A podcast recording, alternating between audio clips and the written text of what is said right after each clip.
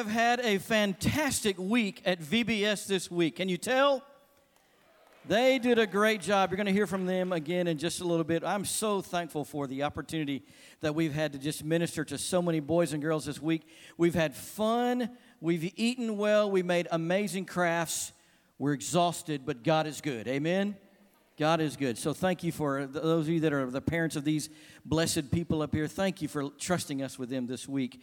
We are delighted that we've been able to spend this much time with them. We are glad that you're here today. Welcome to worship at First Baptist Church. We are so glad that you're here. And if you are new with us, we are especially glad that you are here. Would you take a few minutes as the service goes on today and find the connection card in your order of worship? It's perforated. Would you just fill that out and let us know that you were here, how we can pray for you? Our staff prays for you every Tuesday at 1:30 and and turn that into the offering plate. We would just love to get to know you a little bit better. We want you to meet our pastor and his wife at the end of our service as well out in the foyer. We have a gift for you for being our guest today. It is a copy of his book The Privilege of Worship and uh, they will just enjoy meeting you so well. I want you to hear from our kids even more. The theme for our week was in the wild, and this is the song that goes with that.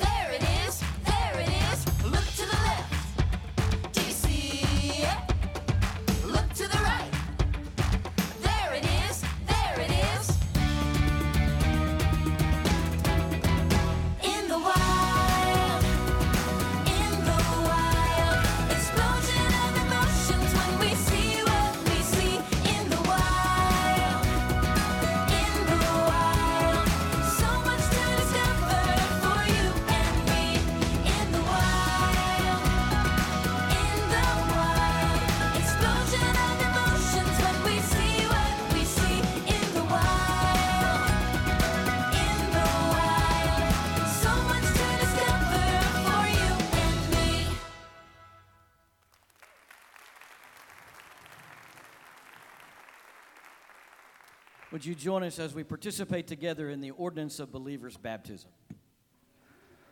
What a joy it is this morning to be able to celebrate baptism today. And we have one of our new members, Caitlin LaCoy, coming to profess her faith in Jesus Christ as Lord and Savior through believers' baptism today. Caitlin's known the Lord for some time, but she felt like she needed to make that public in following the Lord's uh, command. And it may be that you're here today and you have a similar need in your life to profess Jesus Christ through baptism. Maybe you've trusted Jesus Christ as your Lord and Savior years past, but you've never followed through with baptism. And so I'd encourage you to pray about that and to seek the Lord's guidance and then to be obedient to Him in baptism. Caitlin?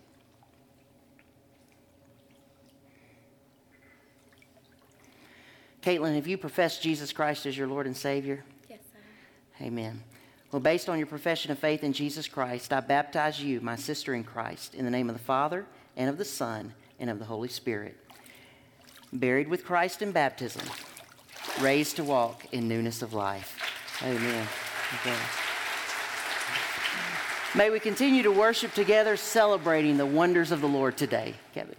Amen. What a great way to start our service today. If you are the parent of these blessed children up here on stage, would you stand right now and wave your hands big so that they can find you and that they're not going to stay up here all day through lunch? Amen. We don't want that happening. And as they make their way quietly down, maybe, doubt it. Amen. What a great day to celebrate all that God is doing. We celebrate the ending of VBS and we celebrate the beginning of a new series of our pastor preaching on the, the prophet of Elijah that just shows how good, powerful, personal, and strong God is today. So we want to acknowledge that today. Would you stand with us as we sing Days of Elijah?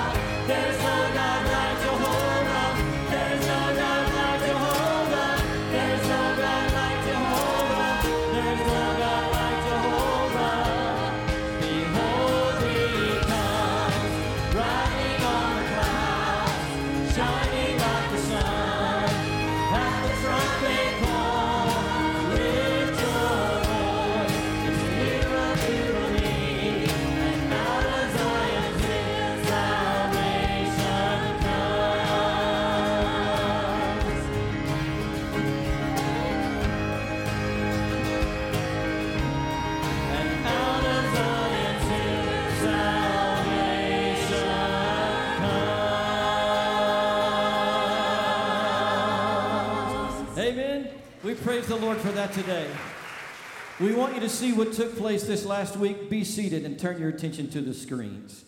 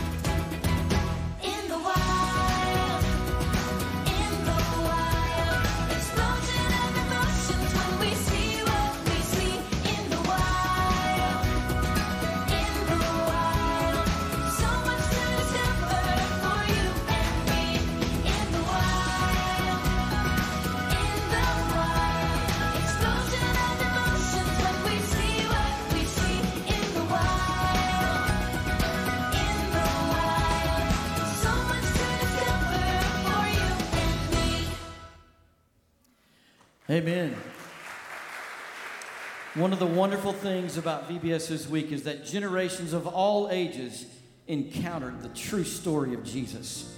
And one of the things that we realize, even today, as we celebrate what God did, is that we need the Lord.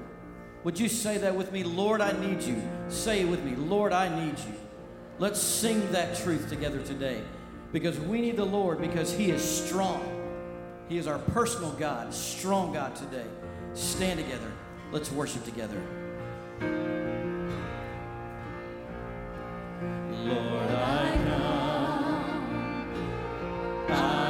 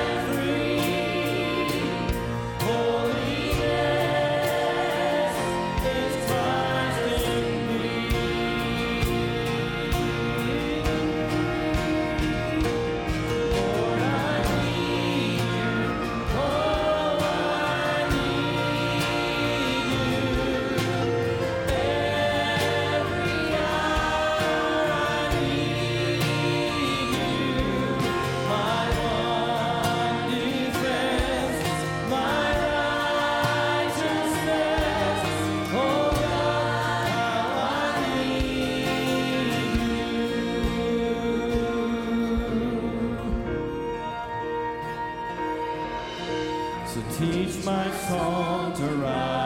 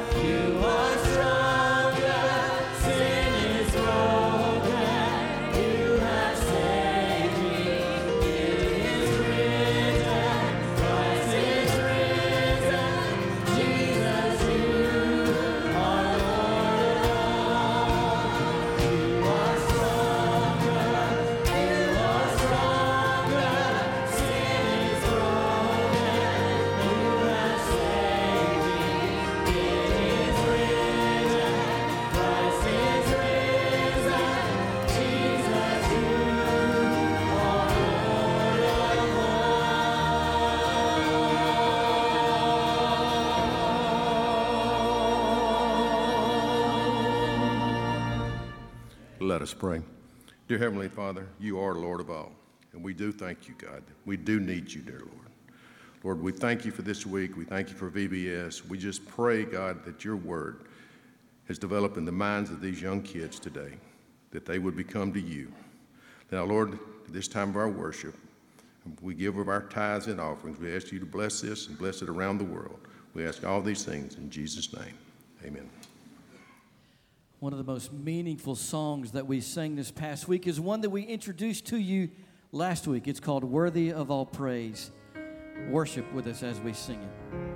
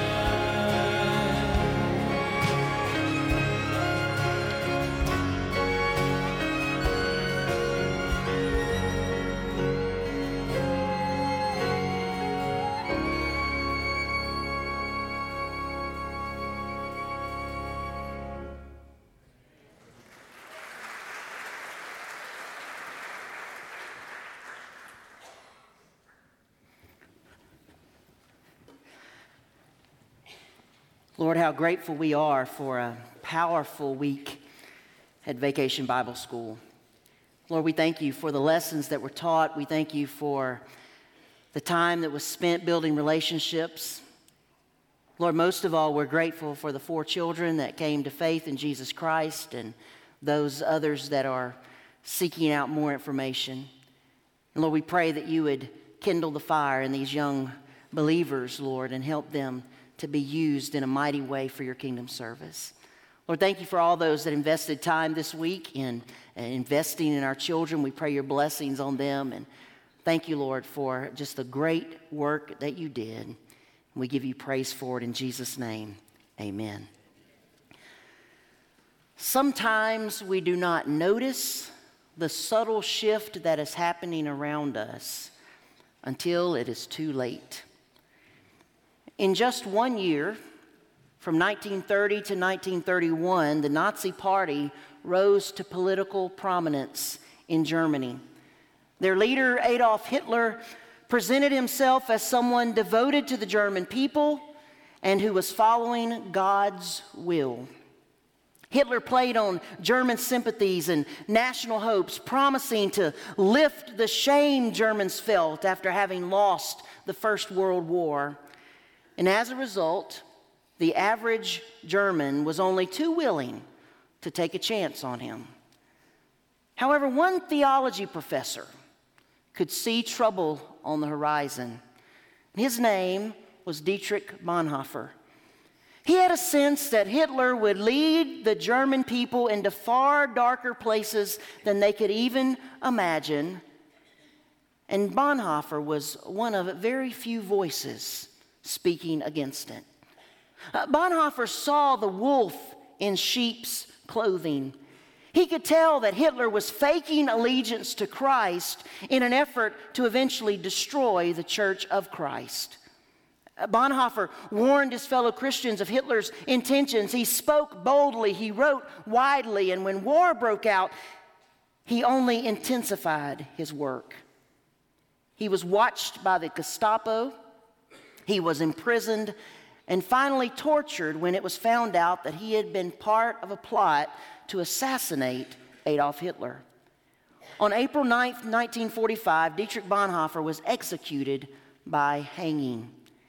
In his book, The Cost of Discipleship, Bonhoeffer wrote, When Christ calls a man, he bids him come and die. For Bonhoeffer, that was the only way to live. So it was for the man to whom we turn our attention to for the next few weeks. Today, we begin an eight message series on the prophet Elijah, and I'm entitling this series Elijah, Prophet of Power and humility. Elijah is a fascinating prophet. He has an amazing spiritual prowess and courage. In fact, commentator P.R. House writes without question, Elijah is one of the most distinctive and diversely talented individuals in the Bible. He is prophet, preacher, political reformer, and miracle worker all at the same time. And so, in some ways, Elijah is kind of untouchable. Yet, in so many ways, we can identify with him like no one else. For Elijah got afraid. In following God's will, Elijah got it's discouraged. He even got depressed. And his house says, Elijah was no Superman. I rather like that about Elijah because I'm no Superman and neither are you. But God calls us, just as He did Elijah, to live for Him and to push back the powers of darkness. And like Dietrich Bonhoeffer, Elijah saw the dangers of the day. He saw the paganism and the idolatry that had taken over the land, and he was courageous to stand against it, even when the king and queen were its biggest proponents. In our own nation, Things are changing culturally and spiritually, and not for the good. Uh, many feel that the rate of change has kind of ramped up in the last decade, but in reality, we've been heading this way for quite some time. Listen to what Phillip Keller writes The temper of the time is to turn our backs on God Everywhere there are those in positions of power and prominence who would have us repudiate righteousness and reject the laws of the Lord. Scorn and ridicule are heaped upon those who seek and serve God. The Christian is becoming an object of contempt. Steadily, Surely, insidiously, we are a people given to preoccupation with sex and the perversion of this great gift. We are becoming addicted to affluence and greed for gain. We re- revel in revolt and violence. Corruption and moral decay are destroying the foundations of our society, grounded on deep reverence for God and His laws.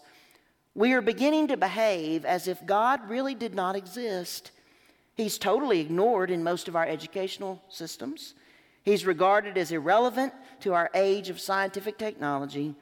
We are so completely preoccupied with our own sophisticated plans and programs, so caught up in our own petty pastime and pursuits, that the purposes of God for us are completely bypassed. Now, doesn't that sound like today? Yet Phillip Keller wrote these words more than 40 years ago. We didn't get here in the last decade, it's been coming for a long time. And now we could be beaten down by that. We could be discouraged. We could pull away. We could give up. Or we could have hope and we could pursue victory. And I propose that we can have hope and we can pursue victory through God and victory in His name. Because that's what Elijah did. To understand Elijah, you have to understand Elijah's time. And so we begin the story of Elijah in 1 Kings chapter 16 verses 29 and following as we learn about the days of Elijah. In Elijah's day, politically, things were good in Israel. In fact, King Ahab succeeds his father with the kingdom in the best shape it's been in over 50 or more years. But the writer of Kings is not concerned about political prosperity. The writer of Kings evaluates the kings of Israel and Judah based on their covenant loyalty to God. And so he tells that the spirituality of the time was the worst it could be. And so we could say it was the worst of times, and it just kept getting worse. We re- begin reading in 1 Kings 16 29 and following. In the 38th year of Asa, king of Judah, Ahab, son of Omri, became king of Israel, and he reigned in Samaria over Israel 22 years. Ahab, son of Omri, did more evil in the eyes of the Lord than any of those before him.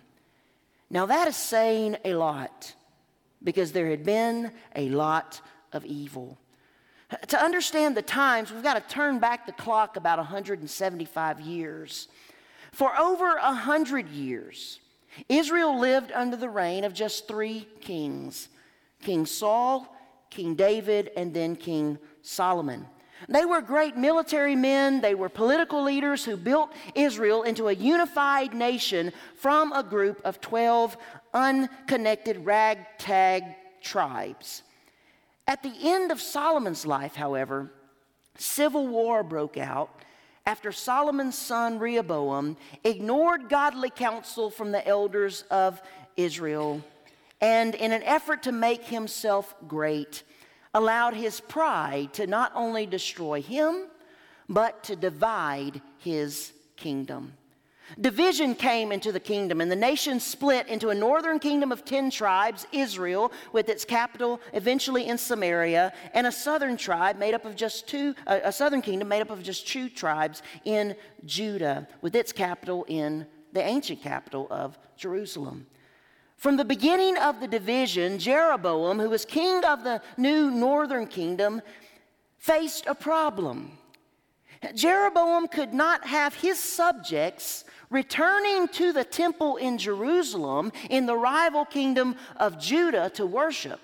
And so, to solidify his power and to unite his own kingdom, he had to sever his people's loyalty to Judah and Jerusalem. Therefore, in both the north and south of his kingdom in Israel, he set up new places of worship. There he built altars. There he placed golden calves on those altars, and he told the people, Here are your gods, O people of Israel. A nation founded on godlessness will maintain that. And for the next 200 plus years, the northern kingdom had 19 monarchs. Every last one of them was godless and wicked. The nation continued to spiral down the spiritual drain until Assyria finally destroyed them in 722 BC. Now we back up and consider what happened to the southern kingdom. They fared a little better. They had 17 rulers for well over 300 years. Eight of those kings followed God, while nine were wicked. But the wickedness eventually prevailed, however, and Babylon came in and destroyed the nation of Judah in 586 BC. With both the northern and the southern kingdoms destroyed, the nation went into what's known as the 70 year Babylonian captivity or the exile.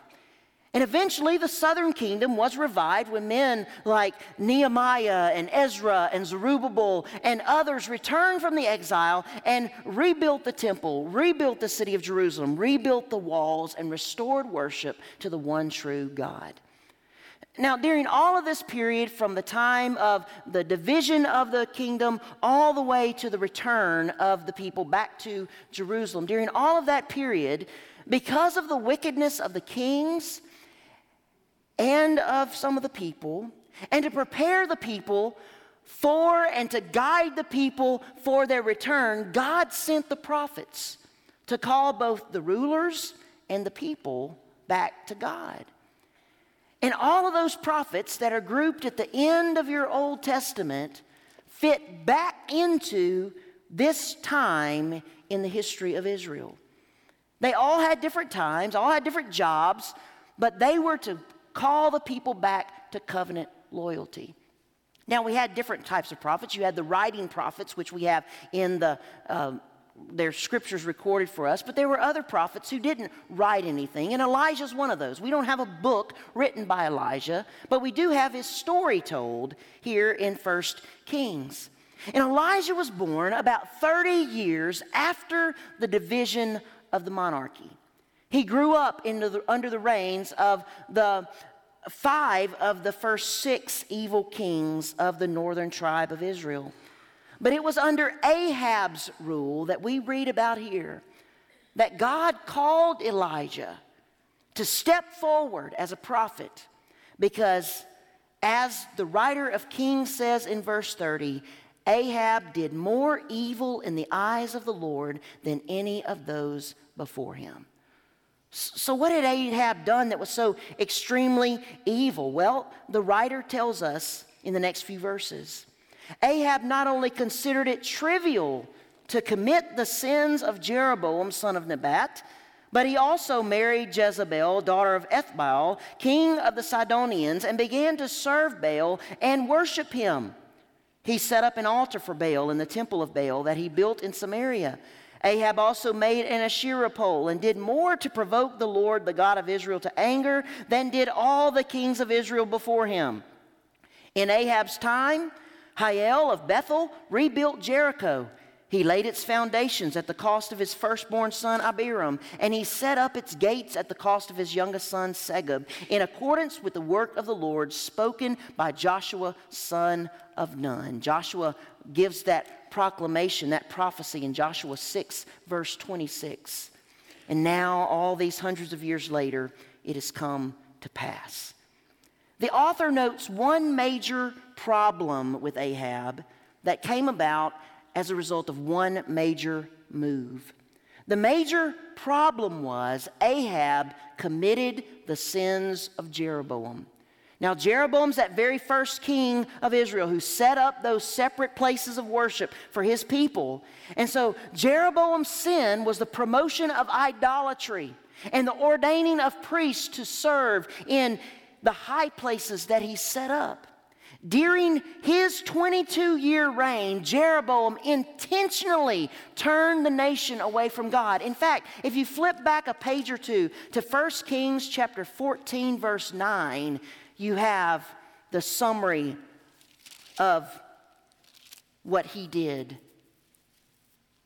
1 Kings 14, verse 9, you have done more evil than all who lived before you. You have made for yourself other gods, idols made of metal. You have provoked me to anger and thrust me behind your back. Sound familiar? Sound just like Ahab. Jeroboam was followed by his son Nadab, who did the evil things his dad had done. He was killed by the next king, Baasha, who was also evil. His son assassinated him and seized the throne. He was then murdered by one of his military generals who took over the kingdom for seven days before he died in a fire. And then he was followed by Omri, Ahab's dad. The writer of Kings says that Omri sinned more than all those before him. 1 Kings 16 25. So, for nearly six decades, assassinations, immorality, uh, conspiracy, and idolatry prevailed. And Ahab, well, he just took evil to the next level. Generations will do that, you know. Where one generation compromises, the next generation turns away. Those things that are inconsistent in your life will be non existent in the life of your kids. Be careful where you stumble because that's where your kids will fall. A little more than 50 years had elapsed since the once unified nation had stood at the pinnacle of its power under Solomon. But now the nation had gone from righteous rulership to rampant evil. Ahab's major problem of following the sins of Jeroboam, while no doubt learned from his dad and those that went before him, it was exacer- exacerbated by one major move that Ahab made, and that was he married Jezebel. In none of the narratives of the previous six kings of Israel do we find out the name of the king's wife. But here we do. That's because when it comes to evil personified, few people in all of history compare to Jezebel. She was so evil that when we teach about spiritual warfare, we talk about a Jezebel spirit. Jezebel was raised amid pagan rituals that were associated with Baal in Sidon, which was located to the north of the Sea of Galilee. If you think about Palestine, you've got the Sea of Galilee, the Jordan River, and the Dead Sea. It was north of Galilee up there. So the Wizard of Oz had the Wicked Witch of the West. We'll think of Jezebel as the Wicked Witch of the North, right? And we're going to learn more about her as we journey through Elijah's story. But for now, just know that she was pure evil. And her evil influence spread to the throne. Ahab was what is known as a henpecked man. Jezebel wore the pants in the family. She held the power. Since Jezebel ruled Ahab and Ahab ruled Israel, Jezebel ruled Israel. And Jezebel's evil influence spread into the hearts of the people as they turned away from God and to the false god Baal. Now, Baal was the Canaanite god of rain and fertility. He was believed to control the seasons and the crops and the land, and his female counterpart was Asherah. And worship expression included appalling rituals, all kind of vulgar acts, and as a result, Jezebel and Ahab wallowed in lewdness and led the people to do the same. Baal worship had been practiced in the region of Palestine long before the Israelites ever arrived, long before the conquest of Joshua and the taking of that promised land. But the actual worship of Baal did not find its way into the hearts of the Israelites until it was introduced and promoted by Jezebel through Ahab. Ahab built a temple and an altar for Baal in his capital city of Samaria. He had an Asherah pole made, and all of this, as the writer of Kings says, provoked the Lord God to anger more than any of the wicked kings before Ahab had done. Phillip Keller says that religious, moral, and social rot were consuming Israel. The entire body and life of God's own chosen nation were decaying and dying under the influence of inner moral corruption. It was a desperately dark hour for Israel. And so, enter the prophet Elijah, the man for his time. Look at chapter 17, verse 1. Now Elijah the Tishbite from Tishbe in Gilead said to Ahab, As the Lord the God of Israel lives, whom I serve, there will be neither dew nor rain in the next few years except at my word. You know, God often uses people you've never heard of to do things you'll never forget. And that was the case for Elijah. He was from Tishbe, a remote, unsophisticated village in the uh, kind of rough country to the east of the Jordan River. Elijah, it could be said, lived so far out in the country he had to go towards town in order to hunt. There you go. But somehow, somehow God found this man and he called him to serve him. And we don't, we don't, we don't know how. Uh, we don't know when. We just know that he did. Elijah just boom appears here in chapter 17, verse 1. Just coming out of this wilderness to speak to the king and queen. While no one had ever heard of Elijah, God had. And perhaps even his parents knew that he would be used in a significant way someday because Elijah's parents had given him a name that captured his message. Elijah's name is from three words in Hebrew, Elijah, which means, My God is Yahweh. And when Elijah burst on the scene, his message is clear in his name, but just in case they miss it, he states his message for them. As Yahweh, the God of Israel, lives, whom I serve. Notice two parts of his message. One, the Lord God of Israel lives. He's not dead. He has not gone away. You're not pushing him aside. You've not run him off. You've not scared him away. God is very much alive, active, and at work right here, right now. And how do I know? The second part of his message I stand for him. Elijah was going to stand up and speak for God. He would not back down, he would not break. Now, the way to know a true prophet is whether or not his word comes true. And so while prophets were foretellers, speaking for God, much more than they were, um, or they were forthtellers much more than they were foretellers. They spoke for God more than they predicted things. Elijah uses a foretelling to show that he is a true forthteller. And so Elijah takes on Baal at the source of his power, which was fertility, agricultural center, rain. And Elijah says there will be neither dew nor rain in the next few years except at my word. Notice the severity of this prophecy no dew or rain.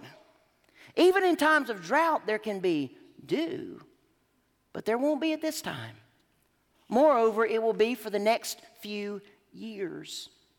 Not for a little season, not for the few months, not for the summer, but for years. Since Baal worshippers believed that their God made rain, Elijah declares a drought that will only be broken at his command to prove that Yahweh, not Baal, is the one true God. It was a potent challenge. Elijah delivers it and leaves. You look at verses 2 and 6, then the word of the Lord came to Elijah Leave here, turn eastward, and hide in the Kerith ravine east of the Jordan. You will drink from the brook, and I have ordered the ravens to feed you there. So he did what the Lord had told him. He went to the Kerith ravine east of the Jordan and stayed there. The ra- ravens brought him bread and meat in the morning, and bread and meat in the evening, and he drank from the brook. God provides for his prophet while Elijah waits for God to carry out his word. And there by the brook, we're going to leave Elijah for today. But as we do, I want to make one focus point, and that is that God seeks out key people for key jobs at key times. Elijah came from a town in the middle of nowhere. And as we've said, God often uses people you've never heard of to do things you'll never forget. And they are the key people for key jobs at key times. Even Jesus came from the backwater town of Nazareth, of which Nathanael asked, Nazareth? Can anything good come from there? God needed a bright light to shine in the dark place of Israel. And he found that light in Elijah. Elijah needed courage to stand up to the evil and powerful king and queen. Elijah also needed humility to listen to God and to do what he commanded, no matter how strange. And thus, God, God called Elijah the prophet of power and humility. Elijah was not from a special lineage or from a significant place.